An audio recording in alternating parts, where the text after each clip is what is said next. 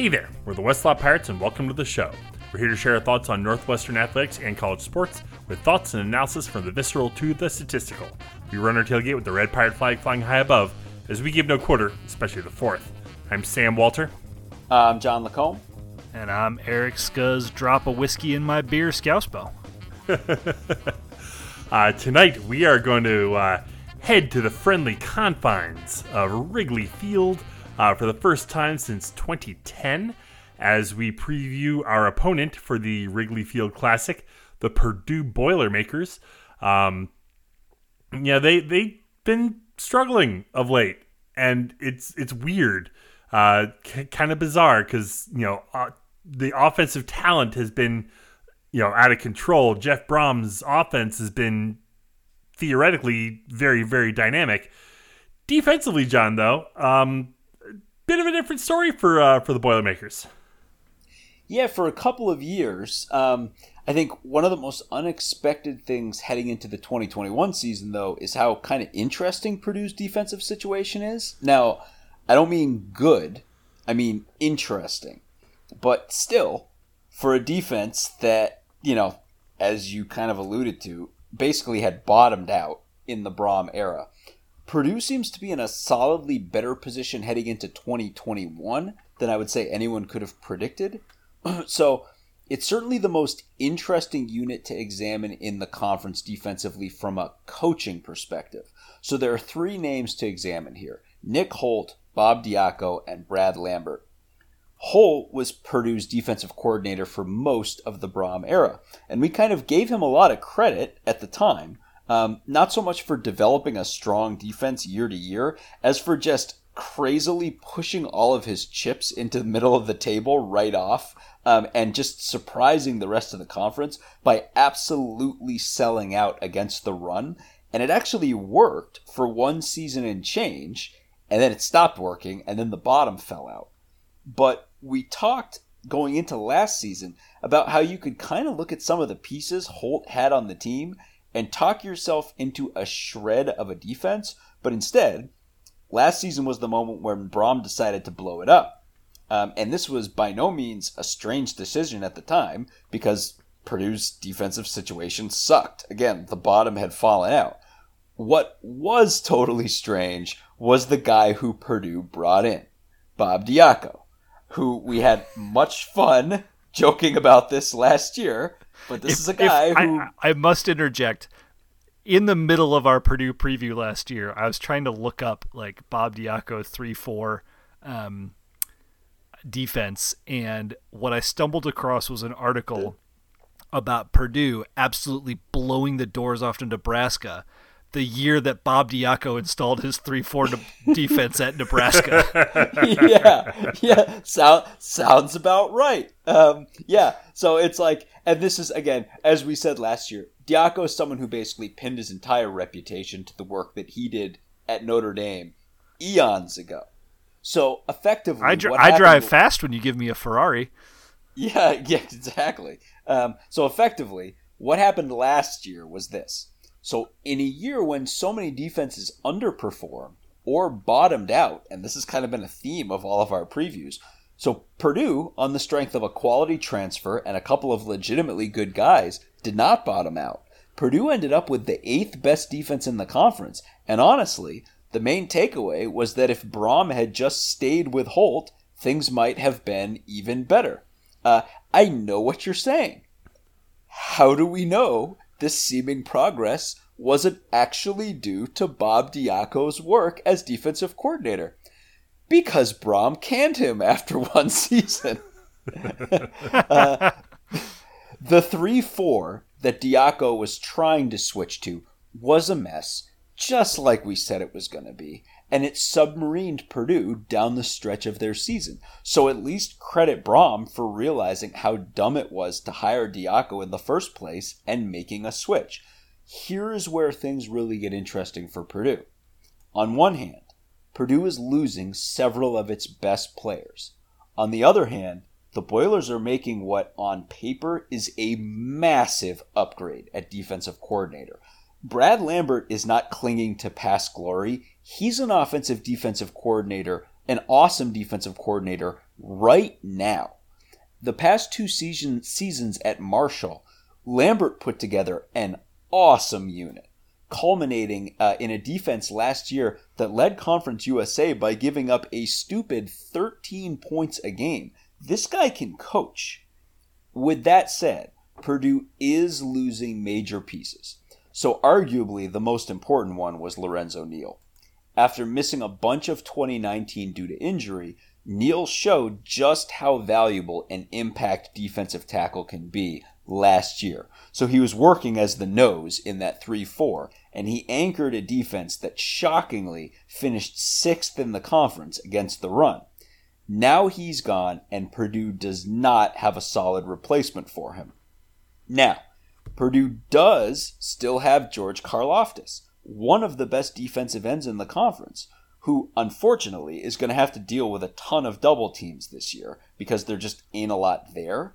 Um, but ideally, some of Lambert's schemes should help free Karlaftis up more to attack quarterbacks. But again, he is still going to get doubled a ton, and Purdue's just going to have to figure out some way to deal with that. Purdue also loses its leading can, can tackler. We just, can we just talk about Yeah. George Karlaftis for three seconds?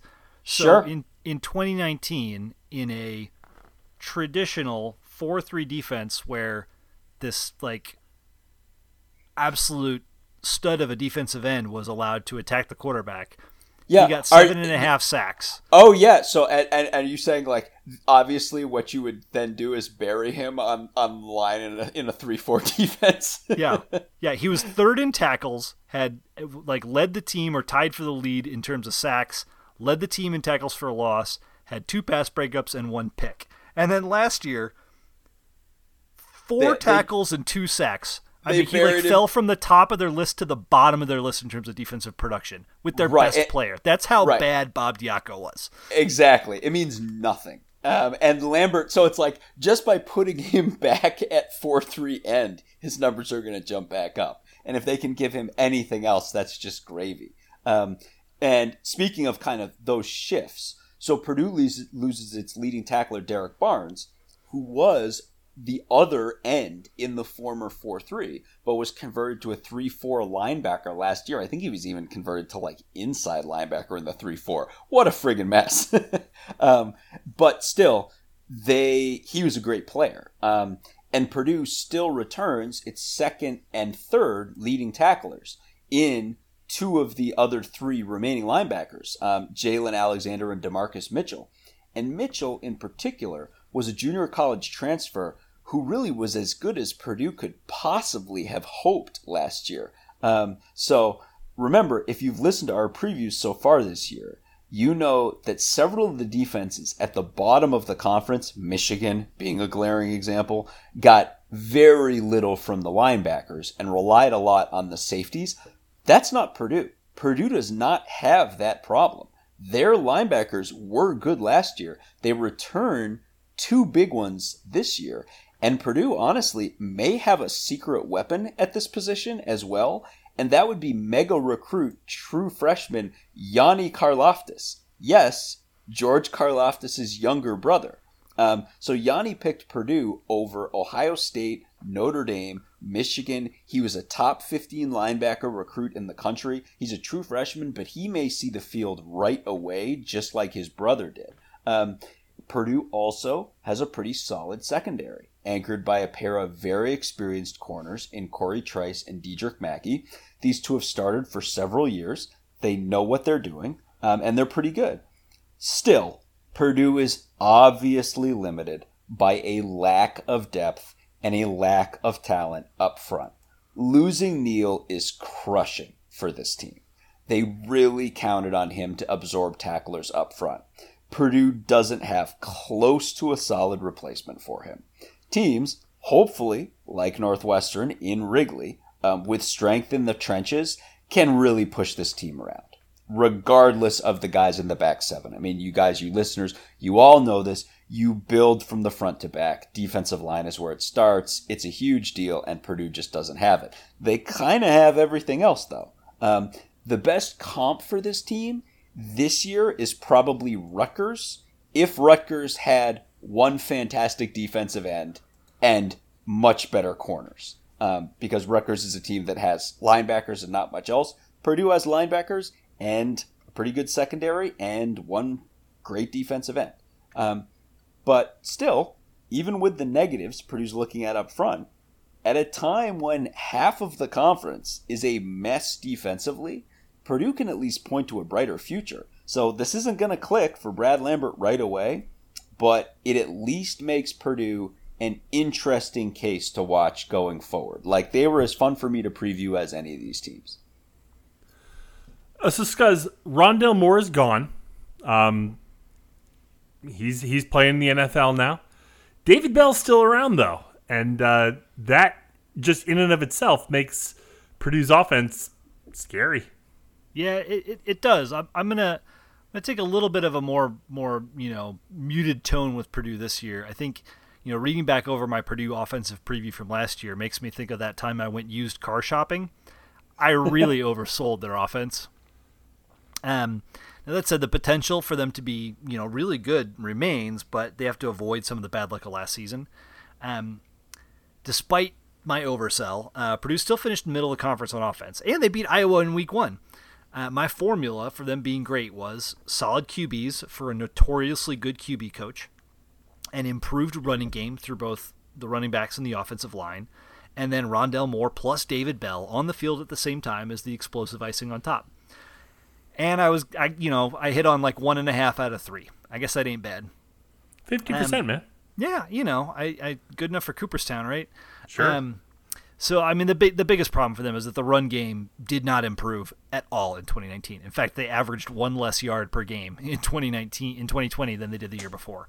Um, they had a mega four-star recruit, Tyrique Murphy, who got arrested in October, uh, never played, ended up transferring in January.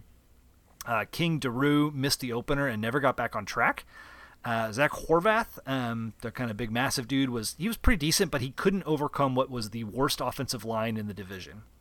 And actually, I, I think they were the worst offensive line in the country. The only O line um, with stats even as close to bad as, as them was Michigan I, State. I, I remember us almost giving Brohm credit because like it was like Horvath and nothing else early on, and somehow they were getting some things done. I just remember like, yeah, yeah. I, I mean, they just like they were supposed to have four returning starters and improve but one of those four opted out. Another was supplanted by a freshman pretty early, and they just couldn't run block.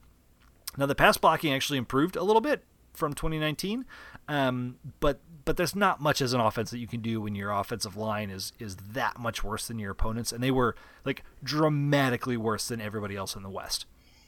What's wild is when you look back at Brohm's first two years of Purdue, he had one of the best run blocking offensive lines in the conference, but they just haven't recovered from what was a wholesale turnover of bodies going into 2019.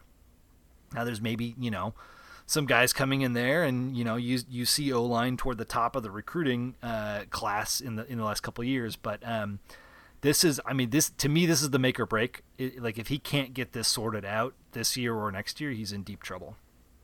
Uh, lastly, for 2020, and this was this was the worst thing of all, especially just because of how much of a bummer it was for for me personally as a fan. Like we all saw Rondale Moore on the field last year. We all saw how hard he tried and how hard he played for his school, and we also saw how clearly he was not at 100%. I mean, they absolutely fed him the ball against Minnesota and Nebraska. I think he had 12 to 15 catches in both those games, plus a handful of, of rushes. And I mean, part of it is they were feeding him the ball because everybody else was focused on David Bell, but he just did not have the explosiveness to take advantage uh, of those opportunities like he did in, in 2018. And it's such a bummer because he was so much fun to watch when he was on the field and he was right. I just I hope that at the next level he's able to to stay healthy because he's just an absolute dynamo when he's uh, when he's in good shape. But as you mentioned, Sam, Moore's now gone. It's Brohm's fifth year, and it does not sound like the defense is going to save the day in 2021. Um, but that said, I still believe there's some room for optimism. So, first of all, as wrong as I was about the overall offense, I got the quarterbacks right. Once again, they're both really decent. They, they improved a lot, especially uh, Jake Plummer, um, or Jack Plummer. Yes, Jack Plummer. I always mix that up. Anyways, uh, easy to do. Like yeah, for, not, for not a long time, snake. I thought he was Jake's son or something. Yeah, weird twelfth cousin or something. Yeah. Um, Anyway, Plummer dramatically improved his accuracy. He was 71% accurate last year, and uh, O'Connell, Aidan O'Connell, also improved his, got up into the into the mid 60s. They had better yards per attempt. Each of them did. They they both improved their touchdown to pick rate. And once again, they're both virtually indistinguishable from one another. I mean, this was my big point going to last year. Like, pick a quarterback. He's throwing for 300 yards a game and 60 plus percent completion and a and a two to one pick to TD ratio. Like, this is an amazing thing for for Brohm to be able to work with. Now O'Connell got injured against us in the what was that the third game of the year, and didn't didn't play thereafter. Um, he technically had slightly worse stats, but he also played it against the much harder defenses in Iowa and Northwestern. And Moore did not play in the three games that O'Connell did. That said, um, Jack Plummer can do a lot more with his legs. So going into 2021, I still it, it's anybody's QB room. That might be a problem, but both guys have played so well and so similar to one another that maybe it's okay. I don't know. Um, but I just I can't I, I can't stop but think like if these guys average 65 to 70 percent completion again, they had a combined TD to pick rate last year of 15 to four. I mean that translates to 30 to eight for a full season. That's really good. And if they get more support from the run game, like they should be they should be totally fine on offense. Uh, they also have Veronica Burton's brother Austin as um, a potential backup at QB. It's probably a long shot to play. They've got another impressive freshman in Michael Alaimo. Um, so like they're they're in really great shape at the most important position. Uh, their target set just continues to look awesome. David Bell is back. Uh, he's arguably the best receiver in the conference. He was on pace for another thousand yard season last year. He averaged more than a touchdown per game. Uh, Milton Wright, the number two, looks really solid. Uh, as a number two, uh, their tight end Payne Durham caught three touchdowns. All three of these guys are back. Uh, Moore's spot as the slot guy is open. I think it's most likely to be picked up by freshman. Uh, he played last year as well, but you know, still still has his entire eligibility because of COVID. Uh, but freshman T.J. Sheffield, I, nobody can truly replace Moore, but TJ was the primary kick returner last year. I expect you'll see him used in jet sweeps and the like. Uh, he, he's he's got some wheels, he's got some speed. This is a critical element, right, to to Brohm's offense and the way it works. The running back room almost identical to last year in terms of who played. So uh, Zach Horvath is back again for what feels like a 12th year. Uh, King Doerue returns as well. Horvath is worth noting, in addition to to being pretty good as a runner behind that rough offensive line. Uh, caught 30 balls out of the backfield and averaged 10 yards per catch. So, I mean, again, there's a, just a lot of dynamic, dynamicism for the type of offense that, that Brohm likes to run. Uh, the cupboard behind Horvath and Doerue does not look good. They've got a transfer from UNLV and an okay-looking freshman, but that's that's it. So if one of the top two goes down, or if or if Doerue you know underperforms again, like I think that would be problematic for them. But at the same time, like this offense and Brohm, you know they're they're comfortable throwing more than they run anyway. So this is not like what you would call an Achilles heel. That being said, the offensive line is where hay is going to be made. If they have another year like, like last year, they're going to continue to fall into that spot where they can put up points, but can't do so in a way to turn opponents on their head and make up for their defensive deficiency. Uh, they do bring back three starters plus the opt out from 2020, and they get a four year starter transferring in from Western Kentucky, Brohm's old school, so a guy that, that Brohm pres- presumably helped recruit uh, and then has, has started there for four consecutive seasons. So the starting five looks great. Frankly, the best offensive line that Brohm has had on paper. But the experience only goes six deep, and there's there's not a lot of like on paper talent. So, um, I you know I don't think they need to be gangbusters, but they, they have to get back to, to, to like mediocre. I mean they were they were rated in like the 120s in all of FBS in terms of their their their running stats last year, and they've just like Illinois was in the 80s. They've got to get better.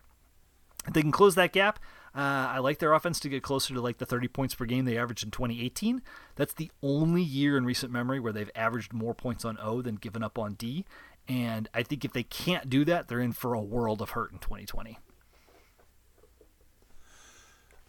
So their schedule, uh,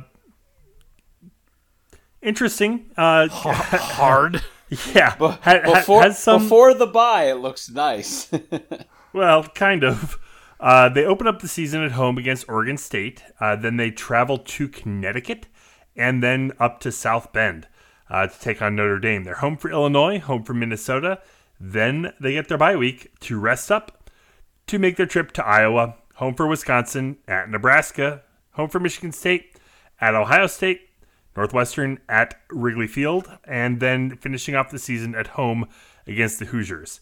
Brutality. Yeah. I, it's it's so I am so all over the place on this team. I don't even know where to begin. There is no scenario where I see them being a great football team, but beyond that, there are just so many things. It's like Scuzz, it's hilarious that I feel like you're squinting and being like in the right light this is a good offense potentially a great offense and i'm like squinting being like in the right light this looks like a good defense. And this team may suck in the trenches on both sides of the ball. Yeah. And they might and go just, four and eight or worse. Yeah they're and there might and like it's like but this team there are a lot of teams that have worse offenses and a lot of teams that have worse defenses in the big ten than this. And i'm like on one hand, I'm like, I, you could, I'm like, I'm like looking and I'm like, I see six teams that they have to beat if they're going to get to six and six.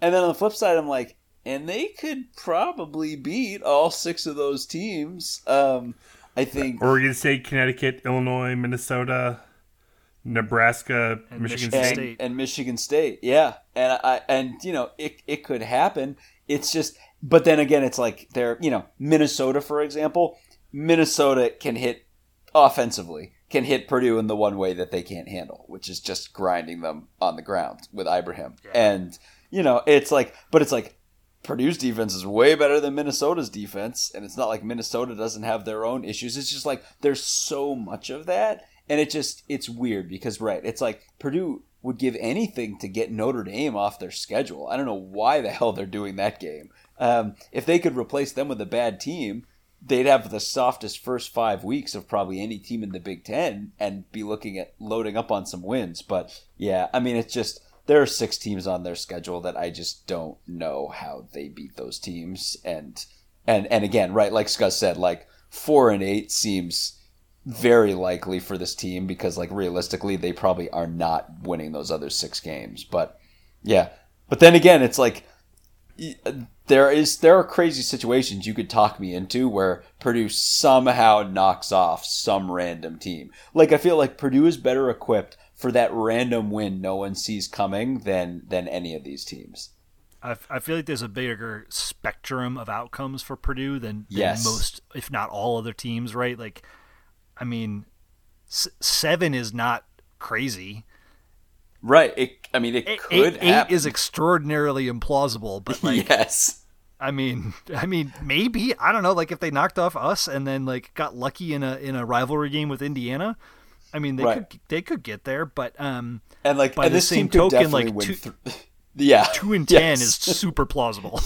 yes, it is. It's like they they could beat Oregon State and UConn and then lose out. Lose exactly. out. Yeah. Especially if I mean if if all it takes is an offensive lineman to get dinged up or um I mean God forbid David Bell gets hurt like Oh, that would that'd be rough for them. The the running backs like I mentioned there's there's very little beyond the two starters who who aren't I mean you know like I mentioned Horvath can can catch the ball but like there's not a ton of flexibility there with those two guys, right? So, um, it is weird though. It's like if Brad Lambert's defense somehow like if just like the dude comes in and he's like, I am the the great savior of of this Purdue nation, and just like and Purdue's defense, you know, even if they repeat, even if they're the eighth best defense in the conference again.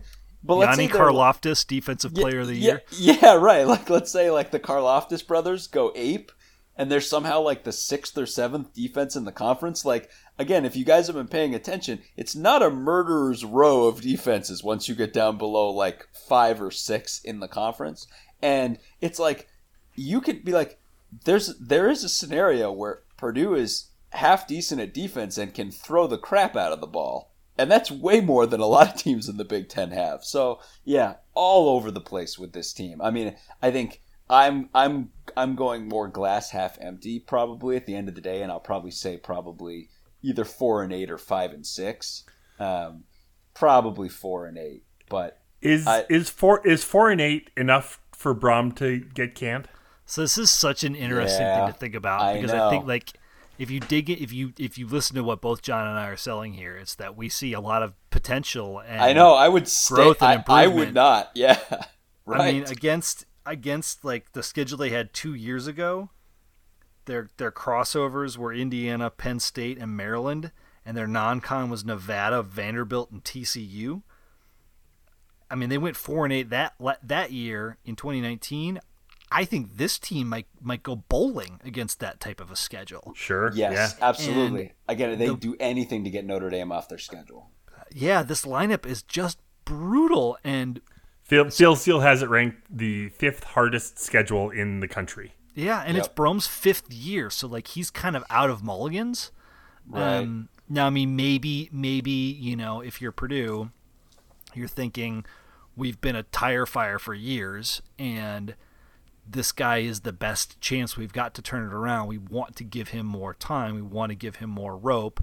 You know, 2020, right? Like, kind of cross that off, and then you're looking at you know two 500-ish seasons, one bad one in 2019. Let's see what he can do, you know, this year, next year, and and go from there. If we continue to see progress and growth, like maybe we go for it. But like, a couple It's hard to define and- progress and growth when with, against the schedule this tough. Yeah, I know. and if and again, If if, a couple can- injuries happen and the bottom falls out and they go two and ten or three and nine, like yikes. Yeah, that, I mean that could happen. I think I've got to think. I mean, you've if if he goes five and seven or better, then I, I would say you got to hang on to him. I, I think partly we just think he's a good coach. You know, I mean, it's there's been some raw deals with the Rondale Moore stuff, et cetera, and um, and you know he's got his limitations of what he's selling. But But, that, but then the the the Diaco thing might be like unconscionable, Yeah. right? that was bad move. Bad bad bad move, Brohm. not, Not great, gre- Bob. not great, Bob. but uh, but yeah, but but hey, I mean, if, if they right the ship this year, but yeah, I think I I'll, I'll probably come in and, and say probably. Oh God, I really am so close between four and eight and five and seven. it's it's, four somewhere it's right four and eight for me for sure. yeah. Um, and again, it's like they they're there are just so many teams, you know, on the the lower half. Well, I guess not on the lower half of their schedule, but I mean, it's like you know, you know, Illinois, Minnesota, Nebraska, and Michigan State. None of those teams are are are peaches. Um, and um, Purdue can definitely swing with those teams, but yeah, to have some sort of some sort of legit season, they're gonna have to win all those games. So Well, and they do get, they do get all those they do get those three you mentioned at home, right? So Yeah. that's that's the that's the upshot is that you know with with I mean, the exception of Nebraska and UConn, their other winnable games are all at home. Ross Yeah. Eight isn't the like for a it. murderer's row of places to play though. Yeah, no. Hey, we're rooting for you, Purdue. Uh, we got nothing against Purdue. Let's uh, you know put it together. We, Yeah, we, I- I we think- would like to see them beat most of those teams.